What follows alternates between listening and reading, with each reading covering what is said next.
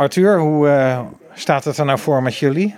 Ja, we zijn natuurlijk hier vanavond bij de commissievergadering geweest voor de, de sportpark de Monors. Eh, met de kadernota die ervoor ligt. Ja.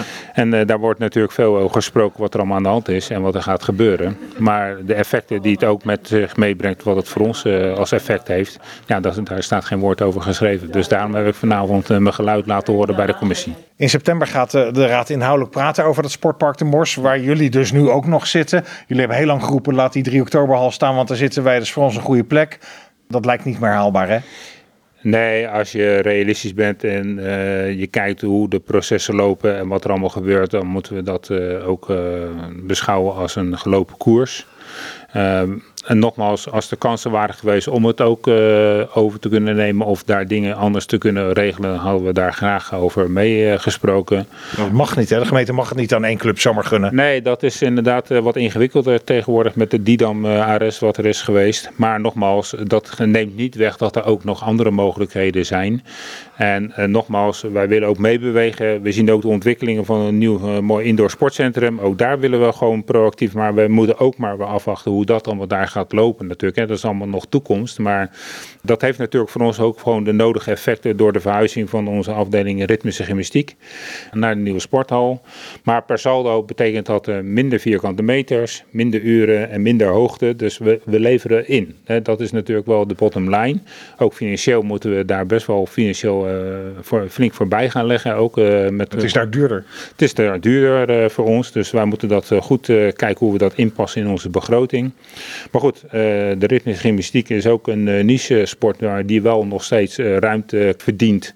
en daar willen we graag aan meewerken. Maar het moet natuurlijk wel ook realistisch blijven dat dat ook op termijn kan. Want hoe groot of klein is die niche dan? Nou, we hebben het hier over toch een gauw 50 deelnemers, uh, zeg maar, die gewoon de afdeling ritmische gymnastiek doen. Maar toch ook gelijk erbij gezegd hebben wij van recreatieniveau, maar toch ook tot op het topniveau, wat we meedoen uh, met de nationale top, ook uh, op de NK in Ahoy geweest en dat soort dingen. Ja. zijn ook gewoon meiden die daar ook gewoon 15 uur per week trainen. Dus ja, dat vraagt nog wel wat. De 3 oktoberhal, die hebben jullie ontruimd, hè? Daar worden nu vluchtelingen opgevangen. Ja, zeker. We mochten een week voordat uh, het seizoen afliep, uh, hebben we onze materialen uit de 3 oktoberhal zelf en een paar deuren verderop opgeslagen in ons eigen clubhuis. Nou, die was al uh, vol, maar die ligt nu nog veel voller.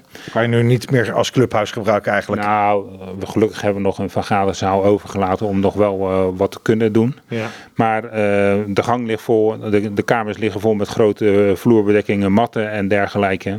En alle spiegels, die ook, en de balletbar, nou, allemaal van dat soort materialen horen er ook allemaal bij. dus we moesten eerst wijken voor een studentenfeestje en dan nu voor de vluchtelingen. En uh, ja, uh, zoals het nu eruit ziet, uh, gaan we dus ook niet meer terug naar de 3 oktoberhal met het gebruik van de hal zelf. Maar we zitten dus nog wel in het oude kantoorgedeelte van het sportbedrijf Leiden, waar we een, een, ja, een, een, clubruimte hebben, waar we twee vergaderzalen hebben, waar we normaal opleidingen, bijeenkomsten, vergaderingen, ja, en dus ook onze opslag van alle extra materialen die we ook als gymclub hebben, dat die gewoon netjes opgeslagen liggen. En sporten, dat deden jullie al op 17 plekken in de stad? Ja, we zijn uh, wijd verspreid over de stad. Soms maar ergens op een plek één uur, maar soms natuurlijk de turnal is natuurlijk heel veel uh, gebruik. Maar goed, er komt veel bij kijken, dus we willen ook wel... Moet je steeds verslepen of op 17 plekken hebben, dat nee, is haast geen doen. Dat is het een beetje, sommige zalen zijn wat meer ingericht ook op echt op turnen. En mm. andere wat meer gewoon op andere disciplines die we hebben, die wat minder eisen stellen aan die ruimte. Maar per saldo um, ja, vraagt dat ook veel organisatie. Hè. We, zijn, uh, we bieden ruim 130 uur uh, les aan in de week, dus dat is best wel fors. Uh, dus daar zijn we altijd uh, druk mee doende om dat ook allemaal organisatorisch uh, goed voor elkaar te krijgen. Maar goed, ja. En dit is juist waar we dan nu ook vanavond voor bij de commissie zijn geweest. Aandacht te vragen ook voor, ja, waar we al langer voor willen pleiten. Dat we ook eens een keer naar een plek gaan waar geen sportleider thuis kan komen, als ik het zo mag zeggen.